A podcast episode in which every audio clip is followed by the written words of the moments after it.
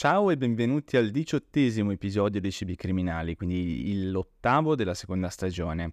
Io sono Lorenzo Cremonesi e sono qui con Aurelio per raccontarvi, mh, mm, come sempre, una storia di contaminazione alimentare. Stavolta mh, mm, una storia particolare è quella che ha dato il via al più grande richiamo eh, di prodotti nella storia, che ha coinvolto più di 46 stati all'interno degli Stati Uniti 360 aziende e oltre 3.900 prodotti, insomma referenze diverse coinvolte. Questo caso di salmonella è importantissimo per la storia di, eh, della sicurezza degli alimenti e Aurelio cercherà di sviscerarcelo un pochino in questo episodio. Aurelio, come nasce questo, questo problema? Mm, più che altro dove? Allora, qui dobbiamo andare indietro nel tempo perché dobbiamo andare fino al 2008, che è il momento nel quale cominciano a comparire in tutti gli Stati Uniti una serie di persone che manifestano una sintomatologia da, contamina- da tossinfezione di salmonella. Ora, bisogna capire che in uno Stato, in una nazione grande come gli Stati Uniti, le persone che presentano sintomi da tossinfezioni sono costanti, ci sono sempre e la salmonella ha un'incidenza sulla popolazione americana molto alta. Quindi è molto difficile negli Stati Uniti riuscire a ricondurre a focolai eh, circoscritti ehm, alcune contaminazioni e infatti il CDC già dal 1996 ha creato una rete di laboratori che si chiama PulseNet che serve proprio per eh, riuscire a condividere informazioni tra laboratori per trovare in maniera rapida dei focolai eh, che presentano lo stesso ceppo di mm, batterio patogeno. Nel 2008 un primo cluster di 35 casi è stato individuato da diversi laboratori del PulseNet come eh, facenti parte di un unico focolaio. Erano 35 casi provenienti però da 16 stati. Quindi capite la difficoltà. In, mm, una volta individuato questa situazione, gli allarmi si sono accesi, il CDC ha cominciato ad indagare e ha trovato immediatamente altri 41 casi simili provenienti da altri 17 stati. Quindi il numero totale di circa 70 casi ha effettivamente alimentato un allarme abbastanza importante. E, e Quindi già da subito la diffusione era praticamente su tutta la nazione. Sì, però è molto difficile eh, in una nazione dove praticamente ogni anno il CDC stima che ci siano uh, un milione di persone colpite da salmonella che, sono, che causa almeno 23.000 spedilizzazioni e 450 morti ogni anno, riuscire a trovare i cluster, cioè quelle fonti comuni, è molto difficile, perché in realtà moltissime di queste contaminazioni sono di natura domestica, non sono di natura eh, industriale, produttiva o ristorativa. E quindi è, è abbastanza certo. complicato. In questo caso invece, eh, grazie ad una particolarità della, di questo ceppo di salmonella che erano Tifinurium ma, ma particolare, riescono a individuare eh, de, de, delle, delle, caratteristiche comuni e, e quindi prendono molto seriamente la cosa e iniziano ad indagare. Come abbiamo già visto in tantissime altre puntate, noi abbiamo visto che l'indagine epidemiologica parte cercando di capire cosa hanno ingerito, cosa hanno mangiato le vittime diciamo nei giorni precedenti la, la manifestazione dei sintomi. Noi consideriamo che normalmente la salmonella ehm, diventa sintomatica dalle 12 alle 72 ore dopo l'ingestione di un prodotto contaminato, ma può passare anche un più tempo, possono arrivare anche a 5-6 giorni e quindi si fa questa indagine per capire se c'è qualcosa di comune. Il problema in questo caso è che inizialmente non si trova né un prodotto che tutti abbiano mangiato né un posto o una catena di ristorazione da cui tutti sono passati. Se vi ricordate una delle prime puntate avevamo parlato del problema di Jack in the Box, lì era stato molto più facile trovare il fattore comune. Erano tutti passati da un'unica catena di ristorazione. In questo caso no, in questo caso non c'è un fattore comune, diventa difficile. E quindi cosa si fa? Si fa un, un'indagine ristretta per sottogruppi Quindi si cerca di restringere eh, e non guardarli tutti, ma trovare dei fattori che possono accomunare degli insiemi più piccoli di persone colpite. Anche in questo caso si fa molta fatica a trovare il fattore che può essere scatenante. E... Sì, perché in questo caso non siamo neanche qui come penso anche la listeria nei meloni, eccetera, magari su un ingrediente singolo che viene eh, consumato da, da, diverse persone, lo indicano nella scheda cosa hai mangiato nelle ultime 48 ore, ma ci sarà appunto qualche problematica in più, come uno degli scorsi episodi su epatite cipolle, immagino. Esatto, infatti, ed è proprio così che hanno cercato di trovare quel fattore comune, cioè sono andati oltre il prodotto, ma sono andati anche a vedere gli ingredienti. Forse c'era un ingrediente che poteva essere comune a vari prodotti consumati e finalmente trovano effettu- effettivamente un fattore abbastanza comune nella maggioranza delle persone che manifestano la sintomatologia. In qualche modo, o direttamente o indirettamente, tutti hanno consumato del burro di arachidi, di marchi diversi, realizzati in aziende diverse, con prodotti diversi contenenti comunque tutti almeno un po' di burro d'arachidi. Quindi questo è il fattore comune, il burro d'arachidi. A questo punto si cerca di risalire alla provenienza del burro d'arachidi. Quindi eh, si, si, contattano tutte le aziende che potrebbero essere state coinvolte in questo tipo di, eh, di contaminazione e si cerca di capire se c'è anche qui una filiera logistica comune. Contemporaneamente il CDC iniziano ad analizzare i possibili prodotti e le analisi confermano la presenza di salmonella mentre l'indagine sul campo riconduce tutte le forniture dei possibili prodotti sospetti ad un'unica azienda e siamo arrivati forse al colpevole, che è un'azienda che effettivamente lavora a noccioline, arachidi. Quindi questa, questo produttore di noccioline ha fornito la materia prima a queste 360 aziende che dicevamo prima per fare i loro prodotti, sia magari in forma di burro d'arachidi che di, di arachidi intere o altro. Esatto. E... Però il punto è come è possibile che ci sia stata una contaminazione di salmonella sul burro d'arachidi che normalmente non è un prodotto in cui la salmonella si sviluppa particolarmente bene. Sì, perché il burro d'arachidi, raccontiamo proprio brevemente come, come si realizza, qual è il tipo di lavorazione dell'arachidi. Allora, L'arachidi effettivamente è un prodotto che viene, viene, coltivato praticamente sottoterra e quindi un po' di contatto con la terra lo può avere, però all'interno di un guscio l'arachide poi viene sgusciata e la parte che di solito elimina qualsiasi presenza di patogeno derivante dal contatto col terreno è la parte della tostatura. Tutte le, le, le arachidi vengono tostate, dopo la tostatura ci possono essere diversi tipi di lavorazione, quindi ci può essere anche un consumo tal quale, ci può essere una sorta di macinazione che porta alla realizzazione di, di burro d'arachidi. Però col passaggio della tostatura tu di solito crei un prodotto che è, è insomma, salubre, non ha, questi, non ha, mai avuto questi problemi di contaminazione. Ora, per capire come mai invece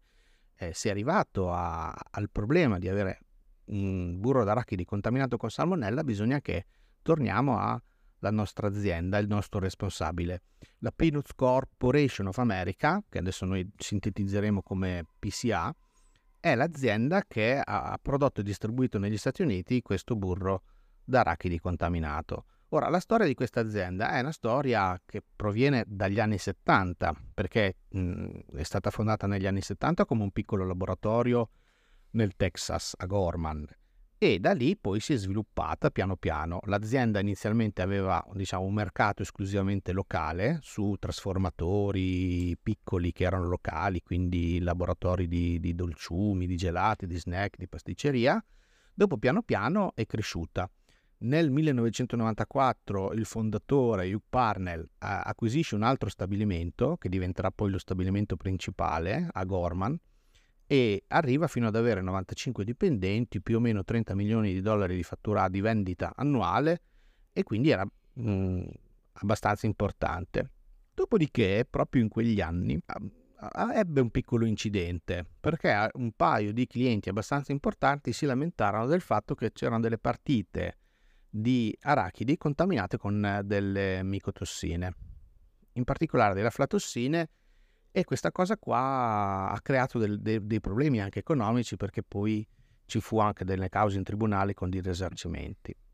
E già qui potrebbe essere un campanello d'allarme che però, diciamo, è, non ha poi contribuito a successivi interventi.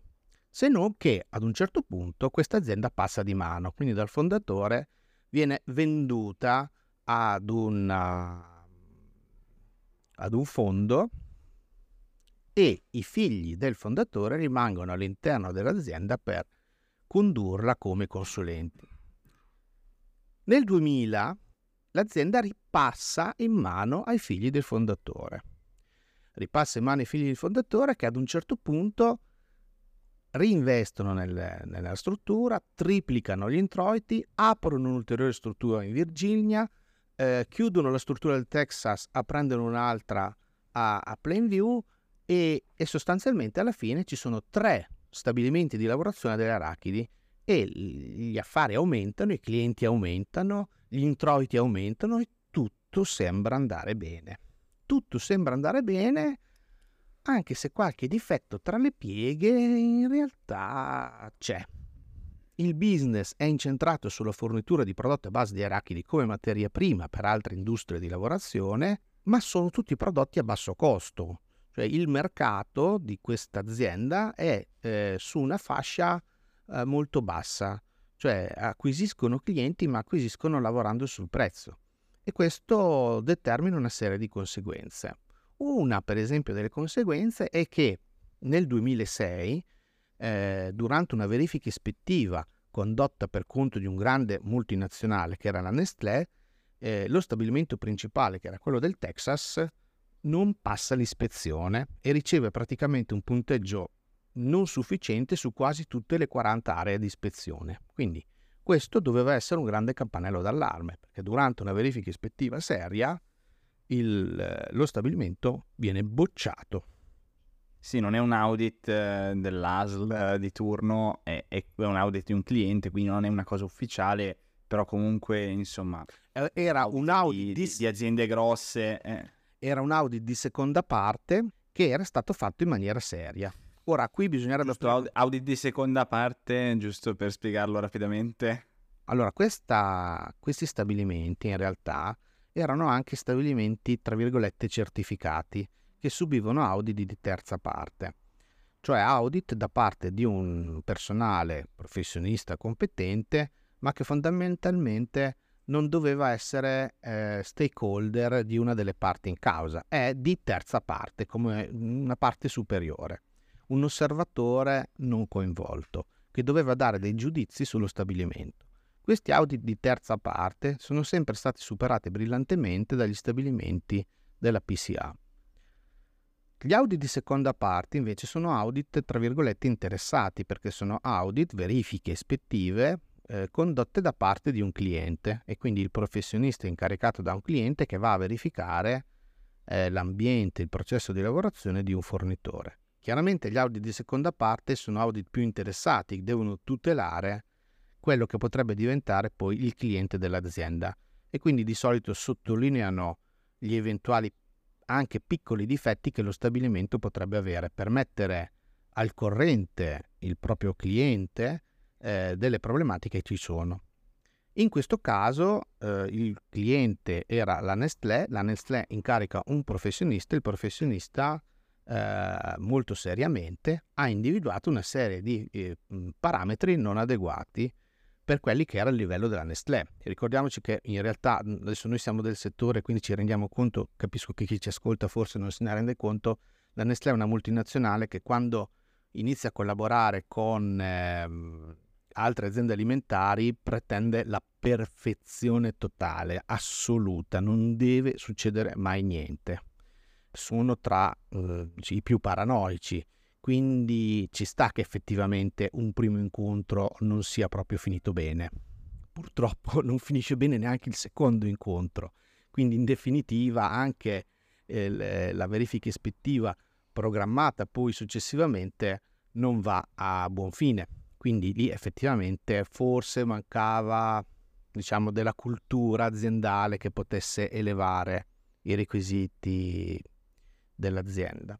Quindi questo però era un campanello d'allarme. Noi in realtà siamo ad un livello completamente diverso. Siamo al fatto che la, il CDC trova la salmonella nei prodotti e a questo punto l'FDA eh, va a fare l'ispezione in quello che è lo stabilimento di eh, Gorman o a Blakely in Georgia, adesso non mi ricordo quale dei due.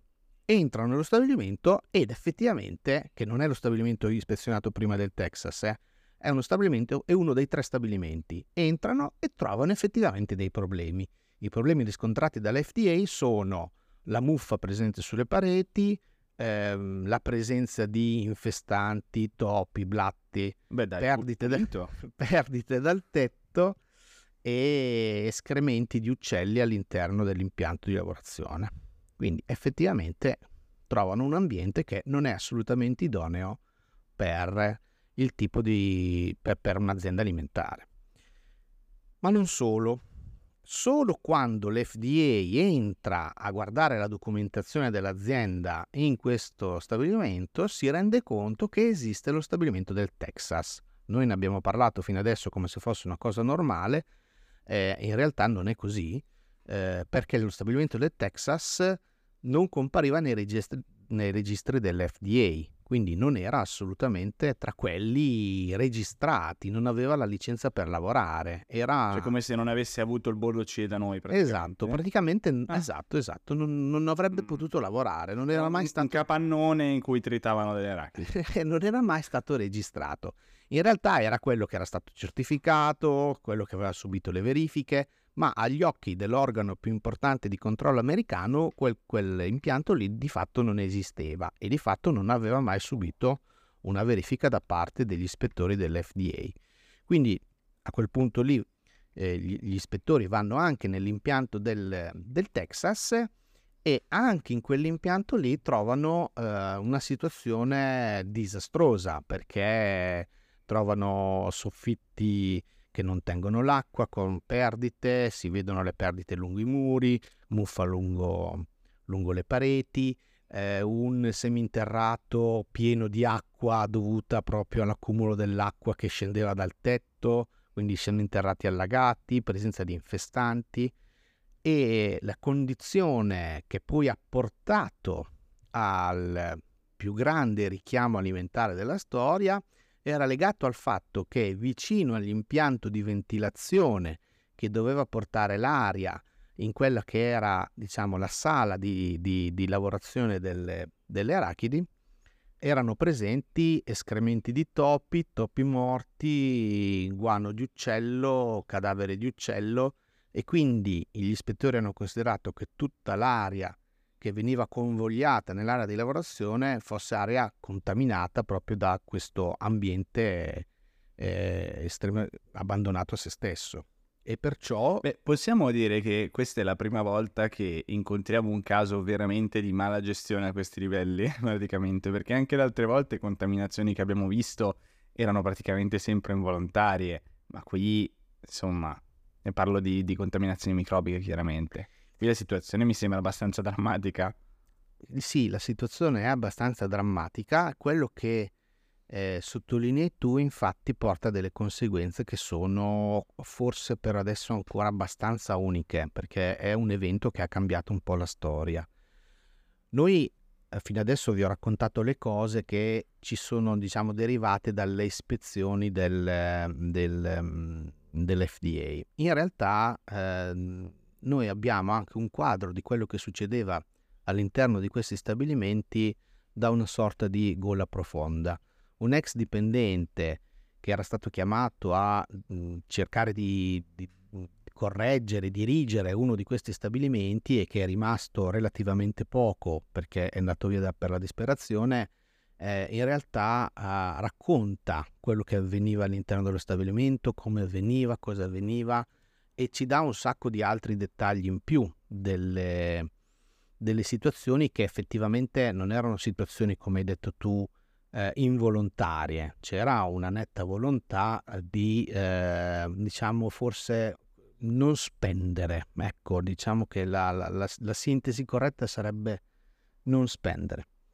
Eh, quindi non investire nello stabilimento per correggere tutte le varie mh, lacune e mancanze che, che c'erano. Ma questa era poi la conseguenza di una marginalità molto ridotta perché si vendeva poco e si cercava di acquistare a poco e di conseguenza effettivamente la, la, la gestione ne ha risentito. E poi ci, c'era una grossa mancanza di cultura comunque, eh, un'enorme mancanza di cultura della sicurezza alimentare.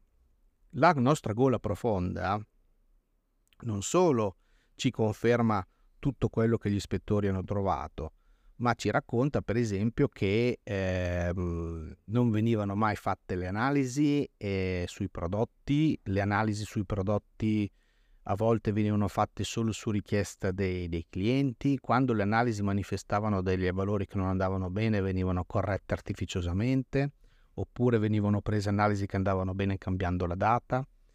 E, ehm, poi c'erano eh, situazioni mh, di, tipo eh, il, il, il, soffitto perdeva e quindi per evitare che l'acqua piovana piovesse sul, sulle noccioline tostate si usavano dei teloni per convogliare l'acqua fuori dalle noccioline, il guano presente sul tetto degli stabilimenti grazie all'acqua piovana pioveva sulle noccioline. Ci sono una serie di situazioni abbastanza paradossali eh, che tra l'altro lui aveva denunciato, che ecco, questa forse è la cosa un po' che a volte passa, passa un pochino in silenzio. Dal momento in cui lui aveva dato le dimissioni ed era sostanzialmente scappato da quella, da quella situazione lì, capendo che era solo una bomba a orologeria, lui comincia ad avvertire le autorità e quindi aveva mandato lettere ai vari enti governativi che dovevano fare i controlli, addirittura aveva mandato lettere ai clienti spiegando co- cos'era la situazione, insomma si era dato da fare per cercare di evitare quello che poi di fatto è successo. Eh ma, ma non l'ha ascoltato nessuno. L'hanno ascoltato solo successivamente, dopo aver fatto le varie ispezioni, quando dovevano istruire il processo per eh, chi dirigeva l'azienda. Allora in quel caso lì è stato ascoltato, ma non è mai poi stato chiamato come testimone, ma per il semplice motivo che non serviva. I capi di imputazione eh, al titolare dell'azienda sono stati 76 76 capi d'accusa.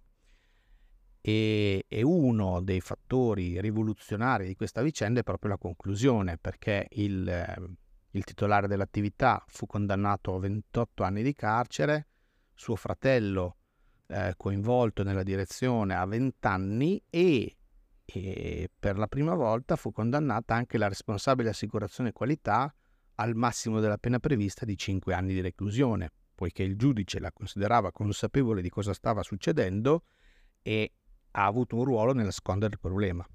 Furono condannati anche i direttori dei vari stabilimenti a 6 e 3 anni di, di carcere federale. Quindi in questo caso negli Stati Uniti è la prima volta che eh, si arriva a condannare in maniera importante il responsabile di un'impresa alimentare. Eh, innanzitutto molto interessante secondo me questa cosa qua perché eh, insomma, comunque per quanto obbligati dalla direzione nel momento in cui sei in una posizione di responsabilità sei effettivamente parzialmente complice, altrimenti fai come quell'altro che cambia lavoro e, e denuncia il problema. Ma in ogni caso il mio dubbio è come hanno fatto questi stabilimenti a essere certificati da terze parti quando la situazione era questa?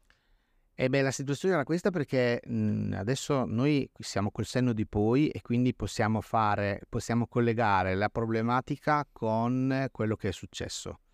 Nel momento in cui vai a vedere uno stabilimento per capire se è a posto o no, a parte che eh, queste non sono, sono, ispezioni a sorpresa, ma sono ispezioni eh, programmate, calendarizzate, eh, l'azienda riesce ad occultare quelli che sono i propri problemi e quindi riesce a darsi un aspetto di azienda che rispetti i requisiti previsti dal, dalla verifica. Quindi sì, ci, ci, ci riescono abbastanza. Poi è chiaro, lì può darsi che le competenze di chi è andato a fare i controlli non fossero sufficienti per capire che potevano esserci dei problemi. Ricordiamoci sempre che proprio per il processo di lavorazione non si va a considerare, no, fino a quel giorno, fino a quegli anni, non, so, non si consideravano eh, le arachidi eh, un prodotto a rischio. Cioè per poter arrivare a questo tipo di contaminazione effettivamente ci doveva essere veramente del, delle condizioni molto serie, molto serie, ma te ne racconto, te, te, te, te ne racconto una che, che arriva sempre dalla, dalla, gola profonda, insomma. Uno dei sottoprodotti della lavorazione del, del burro d'arachidi è una sorta di farina, una farina di, di arachidi, che però appunto viene, viene, viene, prodotta in quantità ridotte perché è come dire un, è un piccolo scarto di lavorazione. E quindi per economizzare sui trasporti di questa farina si aspettava l'accumulo di grandi quantità per poter fare un unico trasporto. Ti immaginati, non so, tipo riempire un container e quindi ci mettevano eh, anche un anno e più per riempire un container di questa farina. E mh, mm, i prodotti realizzati più vecchi erano prodotti che eh, tipo sui bancali, sui contenitori, ehm, erano pieni di cacche di topo, cacche d'uccelli, e, che prima di spedirli dovevano pulirli perché chiaramente a chiunque sarebbero arrivati delle cose del genere non, non l'avrebbero accettate. Ma vengono narrate anche la presenza di uccelli interni che nidificavano all'interno di alcuni punti dello stabilimento. Chiaramente tu sono, sono stabilimenti che hanno anche aree di stoccaggio effettivamente molto ampie e, e se non viene gestito correttamente tutte queste, queste sono le conseguenze. Però è lì la, era la mancanza di cultura, non perché non è mai successa una contaminazione su questi prodotti, non è detto che non debba mai succedere. Questa... No, chiaro, lì il problema era proprio, sì, era proprio la sottovalutato qualsiasi così, tipo se di, frega, sì, conseguenza. Allora Aurelio, per concludere, eh, questa cosa sarebbe potuta capitare da noi? Allora, che effettivamente da noi ci possono essere imprenditori simili, che non abbiano una cultura della sicurezza alimentare o che non abbiano la capacità di gestire quei corretti investimenti sui propri impianti. E... Sì, questo sì, cioè ci potrebbe essere una situazione, ma quello che non potrebbe mai capitare è l'ignavia degli, degli organi di controllo, cioè se una segnalazione arriva ai nostri organi di controllo, loro hanno proprio l'obbligo di andare a fare una verifica. Quindi Mhmm, i NAS, l'ASL da noi, se avessero ricevuto una segnalazione da un ex dipendente che andava ad indicare in maniera chiara e precisa quali erano le lacune presenti nei vari stabilimenti, noi avremmo avuto al 100% una verifica su quello che era eh, la, la situazione e anche una risposta al cittadino che fa la segnalazione. La segnalazione non può essere anonima, il segnalato viene protetto, cioè tutelato in termini di, eh, di nome, eh, però poi riceve una risposta. Quindi noi abbiamo un sistema diverso di controllo, molto diverso, quindi potremmo dire che da noi una situazione così in, non dovrebbe poter succedere. Ok, e allora grazie. Io direi che per questo episodio abbiamo finito qua e ci diamo appuntamento al prossimo episodio. Ciao a tutti, grazie per averci ciao, seguito. Grazie, ciao.